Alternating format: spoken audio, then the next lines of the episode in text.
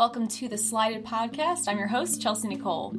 Today we are finally talking with Trigg Watson. I recorded um, a podcast with him. We were both on Skype, and so we were using our phones as recording devices. So the sound's a little tiny bit off.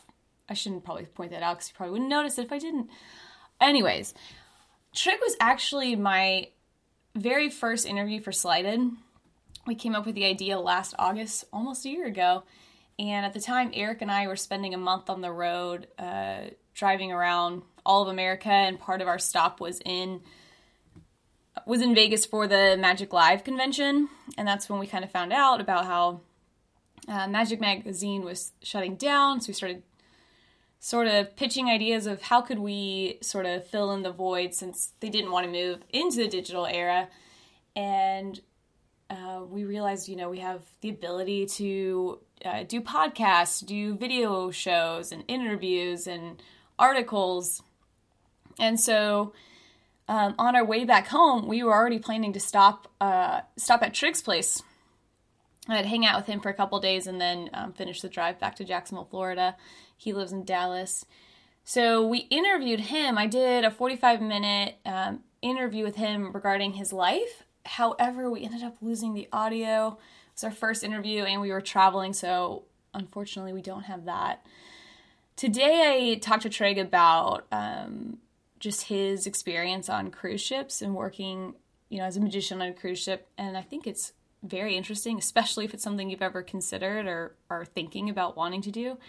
He'll talk about uh, all the different things to consider if this is something you're interested in doing. So let's go ahead and jump on into the interview. All right. So, first of all, how have you been? I am great, thank you. Um, a lot of travels. Uh, yeah. A lot of, uh, working on um, some local local gigs as well that I've had in Dallas that have required some, you know, working on developing some new material. So that's been really fun. And yeah, overall, traveling the world, doing what I love, making magic. I'm happy. Yeah. Camping. So uh, you've been doing a lot on cruise ships, right? Yeah. Yep. Uh, about half the half the bookings I get these days are on cruise ships. Um, so I'm finding myself, you know, generally on a on a cruise ship once or twice a month. Um, okay. And in between, you know, performing uh, for you know corporate events both in Dallas and out of town throughout the U.S. Okay, that's cool. Like, how do you how do you like uh, performing like on the on a cruise ship? Like, what are some pros and some cons with that? Yeah, uh, the pros are you're getting paid to travel. Mm-hmm. Um, it's amazing. There are more pros than cons, okay. in my in my opinion. Uh, they they pay relatively well. Uh, you get to go to places that you wouldn't normally get to go to. Um, you know, uh, on such a frequent basis. Um, I really enjoy the the spaces, the venues in which I'm performing. I'm often performing in, you know, a, a 500 to 1200 seat theater. Mm-hmm. Um, on these on the larger ships especially the theaters are really beautiful and there's a whole tech crew and stagehands. so i can do a lot of material that i wouldn't usually have the advantage of doing or have the ability to do mm-hmm. on uh, you know uh, shows that i get booked on land just because i'm often not in a theater for those right so, so i've gotten to really you know create a show that fits in a larger theater and uh, um, it's just really and, and plus the, the other advantage is that I, it's an audience that i'm not working to get. I mean, in the truest sense of the word, a cruise ship audience is a captive audience. There, there's nothing else. You know, there, there's not much else to do other than go to the show the, in the evening. So, right. Um, unlike on land, I don't have to work really hard to sell tickets um, or promote the show. I get to just pretty much focus on developing and honing the material. Um, that's a real luxury. Mm-hmm. Um, that's the, awesome. Uh, yeah, it is great, uh, and and I'm also I have a lot of consistency. You know, I find that I'm pretty much working on I'm pretty much doing a, the same show each time. I, I have two different shows. I have an A show and a B show. Mm-hmm. Um, the main show that I do is 45 minutes, uh, and generally I'm performing in one night, doing my show twice in you know one evening, um, Okay. and then later in the week I may have a a shorter performance, sharing the stage with another performer, or um, a secondary show in a smaller theater on the ship. okay. Um, the other advantage is there is a lot of quote unquote downtime. I mean, I, I fill it pretty well, but um, you know, when you're booked on a cruise ship, you know you might be performing one or two nights uh, max as a general rule. So there's a lot of time for me to work on material, to make improvements to the show, mm-hmm. to you know manage business stuff for my shows on land. Um, so that's really nice as well. So those are all that's, the pros. Yeah, and so focusing real quick a little more on the pros. It sounds like this is all like right up your alley of like what you prefer to do as a magician since I've gotten to come to your place twice now and we yeah. and we we talked about you in it was two podcasts ago because one of the questions was about creative engineering and it was yes. Eric, Sebastian, and I, and we're like, we're not entirely sure what that is, but if we think we could associate that with a person, it would be Trigg, because you create like the majority of your magic. Is that correct? Am I right? Yeah, I mean, I love I love to build and tinker, and you know, I, I love working in a workshop almost as much as I do. Well, I would actually say even as much as I do um, performing on stage in front of an audience. Um, and you know, not all magicians like that. We all have our you know what mm-hmm. we you know aspects of the craft that we enjoy the most. But um, you know, I really love making stuff. So yeah, mm-hmm. a lot of mm-hmm. my routines. You know, while while there's varying, you know, you can get into debates about what is really original and what is you know reinventing the wheel. Uh, I mean, all my routines are uh, have been crafted and kind of made unique to me. Um, and a lot of my presentations are twists on you know principles that have been around mm-hmm. forever. But yeah, most of the props I've built myself, designed myself, and um, you know every now and then I'll have a builder uh, that will help. You know, like somewhat a professional builder who will help you know bring an idea into reality because my my carpentry skills only extend so far. Um, yeah. But yeah, I love I love the engineering, the development side of things as much as I do. Um, you know the the performing. So you think when the person wrote to talk about creative engineering, we kind of we got that correct when we were saying like that just sort of being creative and making your own stuff. That would probably if, that, if sure. To... I mean, like yourself, I don't really know what creative engineering is either. I mean, in some it could be a little bit redundant. I mean, you know, right. to me, engineering is very creative. I mean, the, but the way I see it, you know, it's uh, it's the basically taking an idea and then problem solving and designing it and figuring out how to engineer whatever idea you had, mm-hmm. and that's exactly what I do. Um, yeah.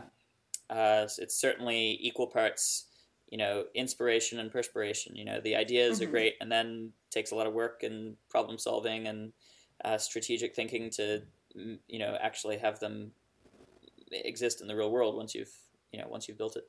Yeah, I just love that you enjoy the process of creating almost like as much as the performance because I can I can understand like I think everyone has a desire to be creative in some way and in some mm-hmm. area of their life and don't realize that I think everyone has the ability to be creative and may not know where to it, where to place that creative energy. So I think that's really cool how creative you are with magic because I think that's something that's missing often in mm. magic is that people see, you know, an awesome trick and then they buy it and perform it without making it fit them. And so you're taking concepts and then making it so like relevant to what's going on right now. Like mm-hmm. like so just to let our viewers know, we actually interviewed Trigg God, how long ago? It's almost a year ago?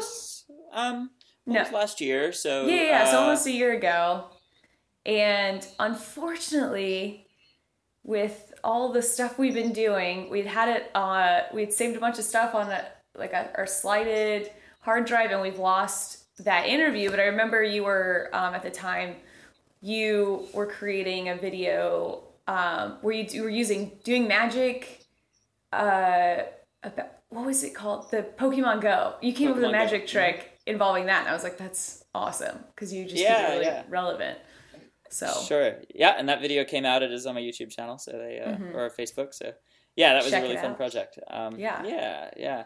Um, but yeah, no, I mean, I think I don't think you have to necessarily be a builder or like really crafty mm-hmm. to you know be creative in magic. I mean, mm-hmm. that's but but that said, I, I do agree that um, there is this very consumerist kind of uh, uh, aspect of of the art form, and mm-hmm. it always has existed, where you know, kind of this idea of buying a trick and then taking it off the shelf and immediately performing it. Um, and you know, there I I mean, there's plenty of people that you know I see magicians that you know may not customize the props per se, but put in a lot of work to, to figure out what story they want to tell or Mhm. what premise they want to add to you know an existing routine. Even if that routine, quote unquote, is off the shelf, they've put in the effort to really make it their own.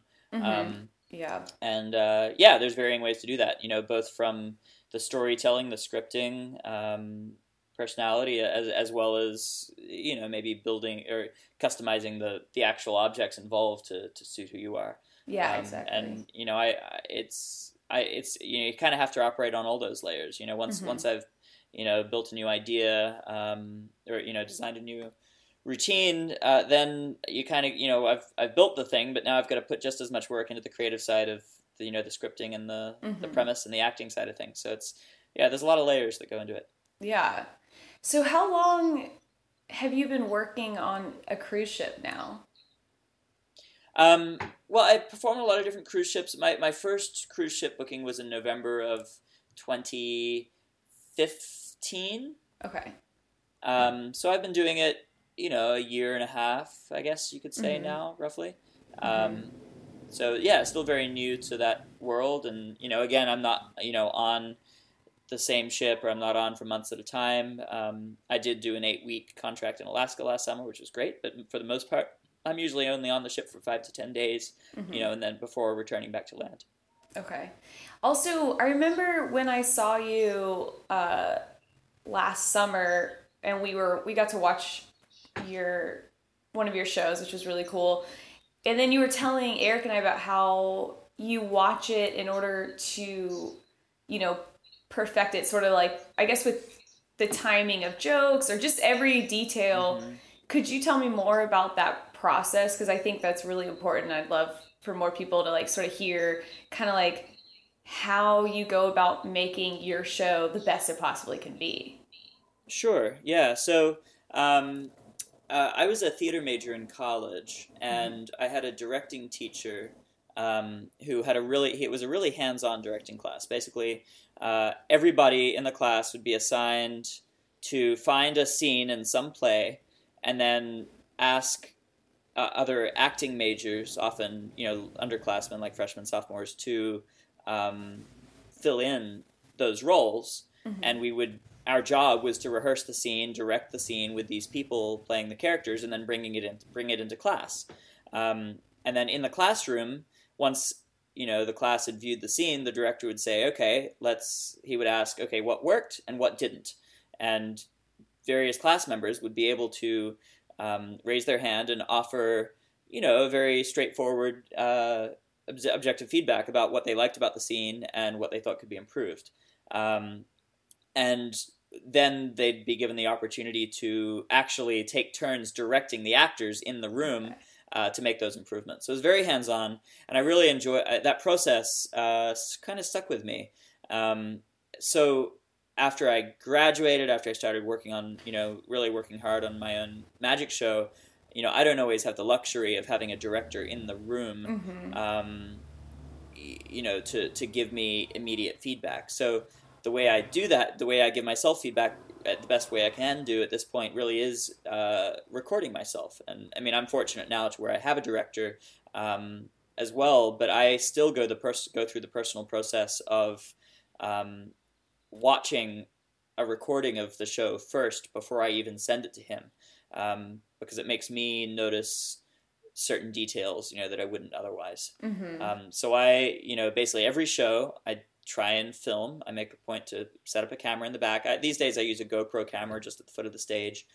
And I, it's painful, but I go through every single show, you know, and and right watch, you know, watching yourself on stage can often be torture because yeah. you know, it's it's not always fun to watch yourself, but it's an important process to go through. Um, and I make a list of like what worked and what didn't, and um, I've gotten pretty comfortable with just you know really going through that mental process of identifying uh, timing uh, issues, maybe where I went off script, maybe where um, uh, I kind of went off on a tangent that really didn't go anywhere verbally, maybe where I didn't move my uh, where I didn't really transition from one routine to the other from a prop management standpoint. Mm-hmm. You know, I might notice ways I can fix that. I mean, literally everything, everything, as well as like lighting and sound, and you know, notes for you know the stage crew in the future. Mm-hmm. Um, it's yeah, it's a very detail oriented process, and you know, I'm probably a little bit more. Um, uh, you know, I'm I I write out my notes. I'm you know I I'm very I'm very left brained, right brain person, if that makes sense. So I'm It makes you know think very orderly. sense. Yeah, um, and not everyone's that way. I mean, you know, so you kind of find your own process. But for me, um, yeah, I make a lot of lists, and then you know, once I've got a list of what worked and what didn't, then I go through the what didn't list, and I start you know outlining. Okay, what what are repairs that need to be made? What are things that need to be rehearsed?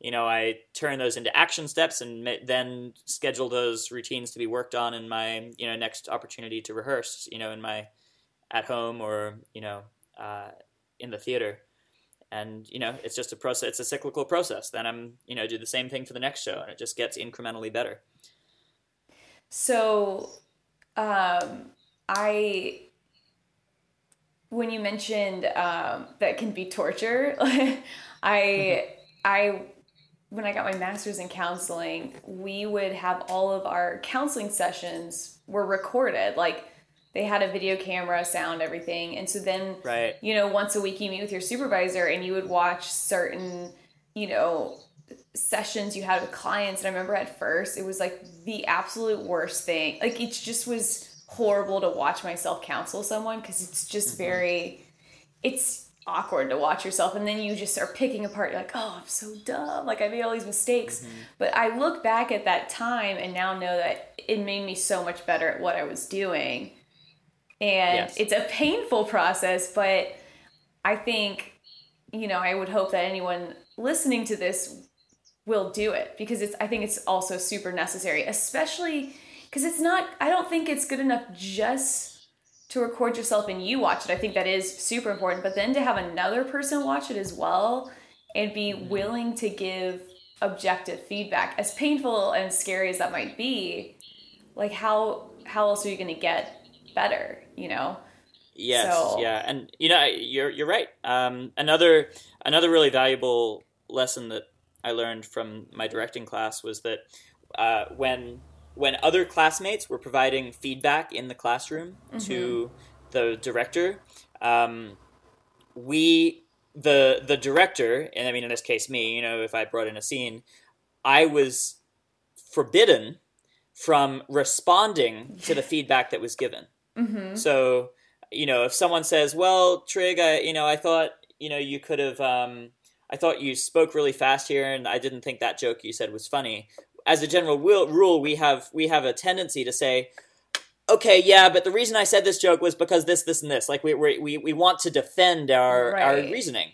And Right. by there being a rule in the class that we weren't allowed to respond it freed us up to not have to defend our choices and just to mm-hmm. take the note and then objectively decide on our own whether that was a, a, a note that was worthy of consideration or not um, yeah. so you know that's something that and it's really tough because we want to let you know we, we sort of often regardless even if we're taking it taking feedback with a grain of salt we do kind of tend to take it personally um, absolutely. and have a tendency to want to respond. So but now you know i've gotten to the point where i have you know the director that i work with you know he'll look at my video footage and he'll provide all kinds of you know very straightforward criticism and my only job is to th- say thank you very much. And you know we have a good relationship now to where once he's gone through all his notes i may ask for clarification but it's never uh, like a battle you know? Uh, and that's really important. That's it, there's a lot it's really inefficient if you start you know trying to um, debate someone else's feedback. Uh, you know you can you can always decide whether to take that feedback or not. The the main job is just to listen and take it in And I think it's important too, in order to allow someone to give you that feedback, is to find a person you do trust and know that they have your best interests at heart. Because if you have that trust there, then you know that, yeah, some of the things they said might feel hard to hear, but at least you know that they're doing it because they want you to be the best that you can be. So I think yes you know anyone listening could make that decision. Like who who can I trust that would have a good critical eye? Because I know uh, Eric and Sebastian do that for each other. And we talked mm-hmm. about that on the podcast like a, a few weeks ago about how, you know, they've like how they've both grown when they finally started being a little bit more I want to say harsher, but I think that has a negative connotation, but maybe it's just more honest and not trying to like always make the person feel good, but about being like, "Hey, that didn't work," you know, and this is why. Because then you're by doing that, it's hard to hear, but you're actually helping them like immensely grow. So Yes, absolutely. Yeah, I mean, you really do have to find someone that you really that you're on solid ground with as a like interpersonally to where you're not you know there's that innate trust there that allows you to be brutally honest without thinking that you're going to hurt the other person's feelings or that you're you know making it a personal jab to them right what was it like for you when you first started that class and you first experienced that kind of feedback like was it really hard or like how did that sort of feel the first couple times you did it. Yeah, I mean, I'm. I mean, I'm. I mean, I guess personality wise, I I've always been pretty comfortable receiving feedback. Um, mm-hmm. uh, but I, I mean, I, am sure you know at some point in my life, you know, when I, I, I mean, I remember when. I mean, this is a good point. When I was like six or seven, I'd say, "Hey, mom, dad, look, look at this new trick that I figured out," and then they would say, "Well, Trigg, we saw you throw the stuffed tiger behind the your back. and I'd say, "No, you didn't." I get so mm. mad. like how dare they see what I did and then have the gall to tell me, you know, that like um, you know, I, I remember really taking it personally. And and yeah. as, obviously as you get older, I mean, you know, as I took these classes, you you learn to value the criticism, even though it hurts, because it means that you've got more work to do. Um, yeah. But I mean, you know, in the directing class, I, I think, you know, it was it was I, if anything, it was a little uncomfortable at first to receive criticism mm-hmm. from your classmates. But we all had worked together long enough to where we, we all kind of knew that we were all friends. We you know we got along. Mm-hmm. Um, but there were some people that it was harder for other, you know harder than others. Um, right. You know some some people you know especially people that are maybe more competitive personalities uh, mm-hmm. can be a mm-hmm. little harder to receive that feedback and not you know uh, take it personally or feel the need to react. Um, so yeah, it certainly takes a little bit of getting used to. I've definitely had that experience because we also did group discussions where we'd have group supervision. Mm-hmm. And so I remember at one point being in a group with a person that I didn't really like. And so when this person gave me feedback, I just wanted to be like, no, you're wrong. You're an idiot. Like I it was so hard for me to be objective yeah. and think, you know what, even though I don't like this person, uh, they actually might still have something to offer, which is so hard when someone gives you feedback and you just kind of don't respect that person because even with those people there's still potentially truth in what they're saying. Yes. So which can be hard. But Definitely. anyways moving on um so back to working on a cruise ship. What's kind of a random question but what's been your favorite location that you've gotten to travel to? And just any stories that of just like a great experience of uh, traveling. Yeah. Um, well, so I mean, last year was pretty amazing. Um, I can't remember exactly the number, but I got to visit. I mean, I, I know it was at least fifty different countries, which is pretty incredible. That's crazy! Um, wow. This is. I mean, this is including like the uh, the Caribbean islands, which are you know many are you know countries in and of themselves. Um, so let me see. Actually, I do have a list here. Yeah. I uh, trying to see. Yeah, name some places. Did an Instagram post. You know what? I completely take that back. I just way overestimated. Oh, really? I visited half that. I visited 24 U.S. countries um, and 12 U.S. states last year. Um, it feels like 50. Did you say 24? It sounded like you said 24 U.S. countries. No, what? no, no. 20, 12 U.S. states 12 US states. And and 24 different countries. Oh, different gotcha. That's even though you overestimated 24 is still huge. Like that's still It felt amazing. like 50, but I'm really glad I made a list. That way that prevents me from exaggerating again. Yeah. Um, and keep myself honest. Um, so yeah, so uh, the highlight for me, I was I was fortunate enough to get booked on a cruise ship that went to Southeast Asia. Nice. Um, it started in started in Hong Kong and ended in Australia, and we went to uh, I mean, Hong Kong, Vietnam, Thailand, Singapore, um, you know, on the way. and Yeah. Vietnam was the real highlight for me. Really? Um, yeah, I love. I mean, it- being in Ho Chi Minh City, the capital, seeing you know the insane traffic where most of the traffic is little motorbikes, Yeah, yeah. you know, scooters that people are on, and the, it's like these swarms of ants. You know, if you looked at it from a distance, you just there's there's complete chaos. There are no lanes. Just like all these people on these little scooters running, you know, from place to place. So that was really interesting. The there was a place called Ha Long Bay, which is in north north of the country, in the north northern part of the country on the coast, and it's this really kind of dreamy lagoon kind of area. It's a UNESCO World Heritage Site, um, and has these. I kind of felt like I could have. It was something out of Peter Pan's Mhm. Never Never Neverland. You know, like the lagoon and it, the really sort of uh, foggy with these crazy towering hills out made out of rock that just like emerged from the water. Just really striking visual. That sounds beautiful. Yeah, that was the. You should Google it. Check out Halong Bay, H A L O N G.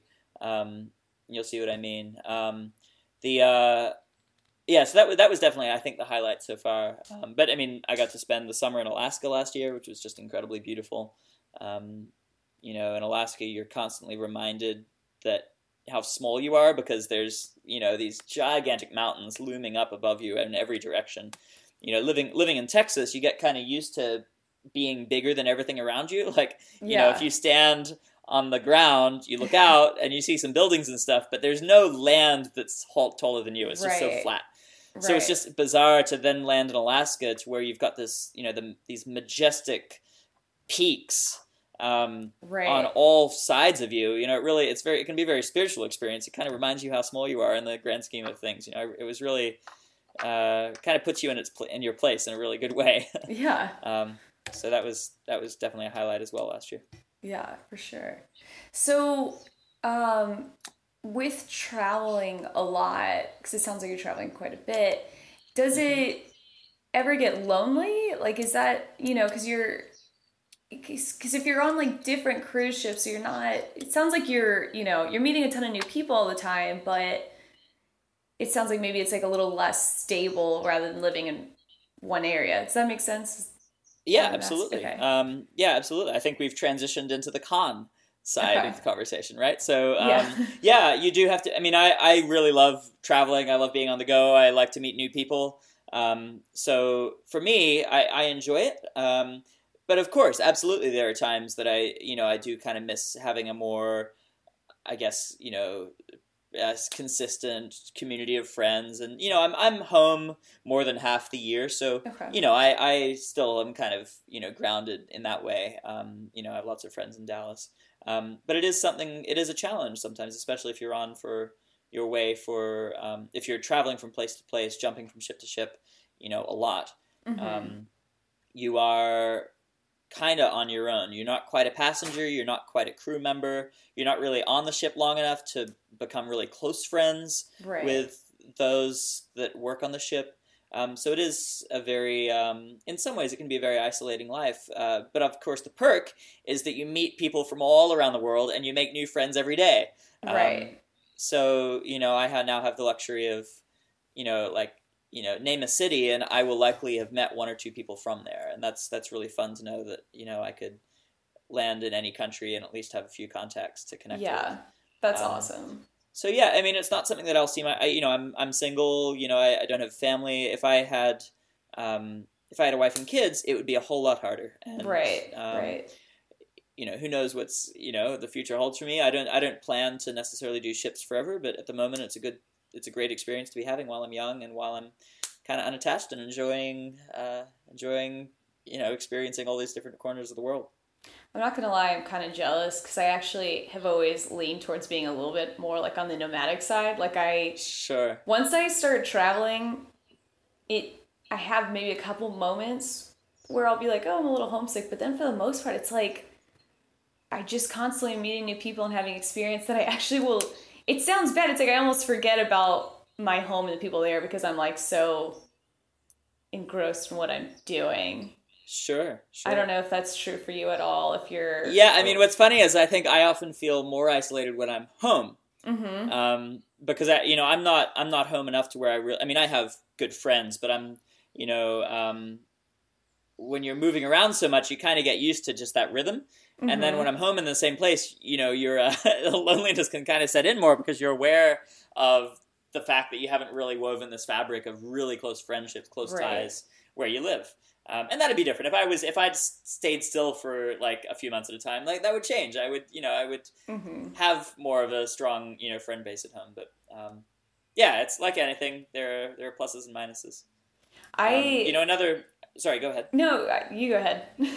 Um, another challenge of um, ships, you know, is that you have to uh, have your entire show fit in a couple suitcases. Um, yeah. So, you know, in some ways that can be a little limiting. I, I'm very prop heavy. I, you know, I like really visual magic, and even though I'm not doing large scale illusions, I do have a lot of stuff in my act, and I am constantly calling it around airports.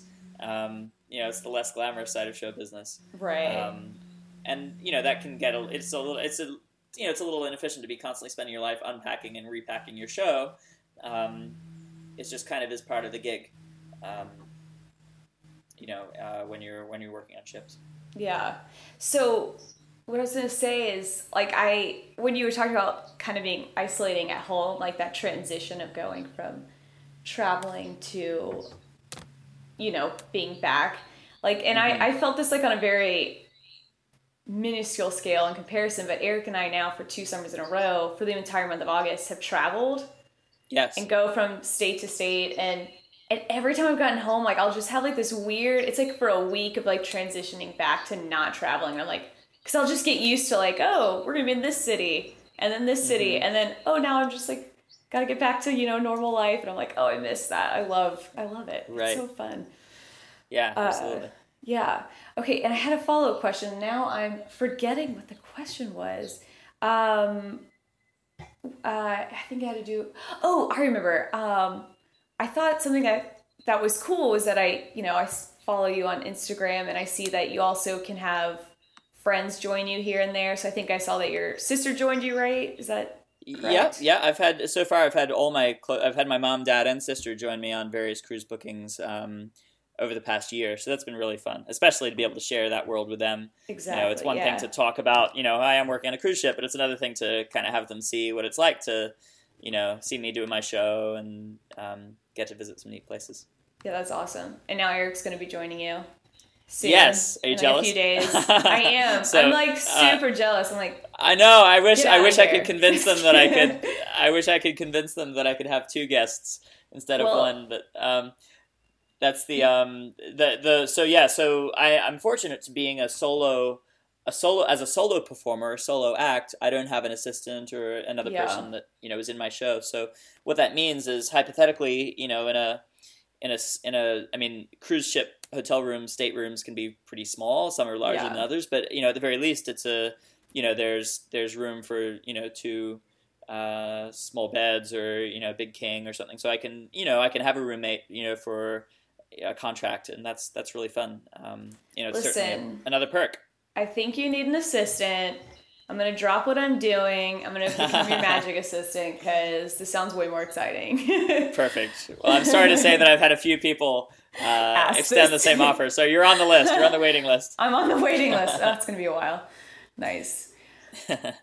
All right. Any other cons for cruise ships that you've noticed or Um. Huh. Other cons? No, not, not, really. No, it's pretty great.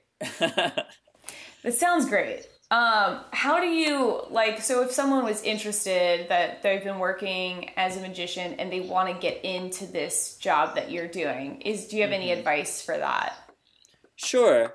Um, from what I understand, the cruise ship industry is a very small world, and you don't really go to a cruise ship to like put together a show, right? Like, Right. um, you you definitely want to have a really strong forty five minute show. Uh, I mean, I would actually say if before you even consider cruises, you should have at least ninety to hundred minutes of material. Right. Okay. Um, and have really two shows with you know a climax. And, and granted, like my show has gotten significantly better since I started cruises. You know, I've Mhm. been really working hard on it. But I, at the very least, I'd been performing professionally for a long time. I had, um, I already had a show that was was decent. Um, so I would say, make sure, like you know, work comedy clubs or you know corporate events, whatever it is. Really make sure that you have a solid show first, uh, because cruise ships are not the place to kind of start your career necessarily as, a, as a performer. Um, uh, you know, some people work with agents. I have an agent that books me for um, cruise ships. Um, I also have, um, well, I, so I have an agent. Uh, some people don't. Um, some people book direct, but I, I mean, in my experience, most people do have an agency that books them. So that means, in order to get an agent, you're going to need video footage of your show and a really solid uh, reel showcasing what you do. Um, I also took a course uh, called Gigs on Ships, which is um, I highly recommend uh, for anybody who's interested in pursuing the cruise market, uh, especially as a magician. Um, there's a magician named Fred Becker. Fred and his wife Bobby, uh, they together have written this course. It's a three month course. It's not cheap, but it's uh, it's worth its weight in gold. I mean, the um, the information basically covers how to not only how to get an agent, but how to you know behave on your first cruise ship booking, how to travel with all your stuff. I mean, it's literally a soup to nuts course in how to get into and work in the cruise ship industry. Um, so, highly recommend Gigs on Ships. I think they have, the website Okay. is the same name, um, and that's been super helpful. Uh, you know, also just uh, making a point to talk with people like myself uh, who are working cruise ships as well. You know, it's I've always gotten so much great advice just from asking people that are doing what I want to do. Um, and uh, of course, if anyone ever has any questions, you know, I'm always happy to happy to answer through Facebook or or email or anything like that. Okay, nice. Um, so yeah, so you had you got an agent first, then before you got booked, and and so you had to have a show already put together, right? So you had that all. Correct. Yeah. I, I mean, I already. Yeah, I'd been working on my show, my stage show for a long time. I'd been working uh, some comedy clubs locally in Dallas quite a bit, and so I had video footage from that. Um, in and around, you know, a lot of corporate bookings and things Okay. of that nature as well. Gotcha. That's awesome. And the re- the reason I say the reason I say that you really want to make sure that you have a a, a good show first is because uh, it, you really have only one chance to make a good first impression. Um, your your show is rated by the cruise director, and uh, passengers also say how they thought about the entertainment. So okay. what they thought of the entertainment. So, you know, if I was to go on a ship and, you know, for the, my first cruise ship and the cruise director thought my show could have been better and wrote a, you know, lackluster review for it, combined with audience members that, you know, maybe thought I wasn't as good as some of the other shows they had, mm-hmm. then that it would be very difficult for me to get booked back at that cruise line in the future. Right. Um, so you really want to go in, you know, once you have a really solid show, so that you can get booked back, and mm-hmm. um, because it's difficult to redeem yourself, I guess. Yeah. Nice. Well, we are running out of time. Do you want to say anything else just about your experience with uh, cruise ships? Because I really, I know we went into this interview and it, it, we weren't necessarily going to talk about it, but now that we have talked about it, I really do think it's a great conversation to have since there might be a lot of people out there that maybe have never even considered it or have been interested but just have no idea like how to get into it. So Yeah, sure. Um, I mean, I get, you know, I, I- Well, going bringing this full circle, yeah, originality, I think, uh, is more and more really important. Um, Okay. There's a lot of people, a lot of magicians that have worked on cruise ships in the past that have gotten away, kind of building their career on doing material that everyone else is doing. You know, that Mhm. it's sort of this running gag where basically everyone on a cruise ship feels like they've seen the linking rings, Mhm. uh, bandana, uh, the bandana bandana routine, and a bowling ball coming out of a notebook, because they're big visual routines that pack relatively flat and um, they're good to do. But it, cruise audiences have seen them, so you know I I do get a lot of positive feedback because I'm doing a show that has material that's very different than a lot of other magicians. So anything you can do to stand out and show that you're you know, kind of updating the art and pushing the craft forward, um, I think will certainly work to your advantage.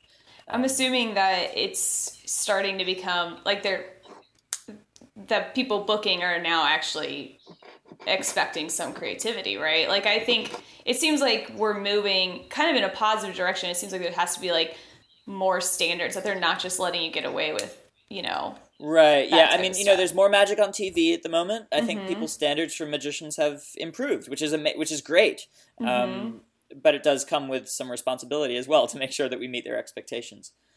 Yeah, absolutely. So, last thing, um, if people, do you happen to have any like maybe short videos on your either Instagram or Facebook that people can watch? I just I ask because I love your stuff and I want people to see it. So, Oh, thanks. Yeah, I mean, unfortunately, I don't have a whole lot of um, footage of my show, my stage Mhm. show, up on online. But um, absolutely, I you know, it's been a while since I put up a new video. But if you go on either my Facebook page, uh, facebook.com/slash Trigg Watson, and click on videos, or just go on my YouTube channel, youtube.com/slash Trigg Magic, uh, you can check out some of my uh, some of my videos. awesome. And we will post some on Slighted when this gets released. Great. So, thanks so much. I really appreciate you taking your time to talk to me. Yeah, of course.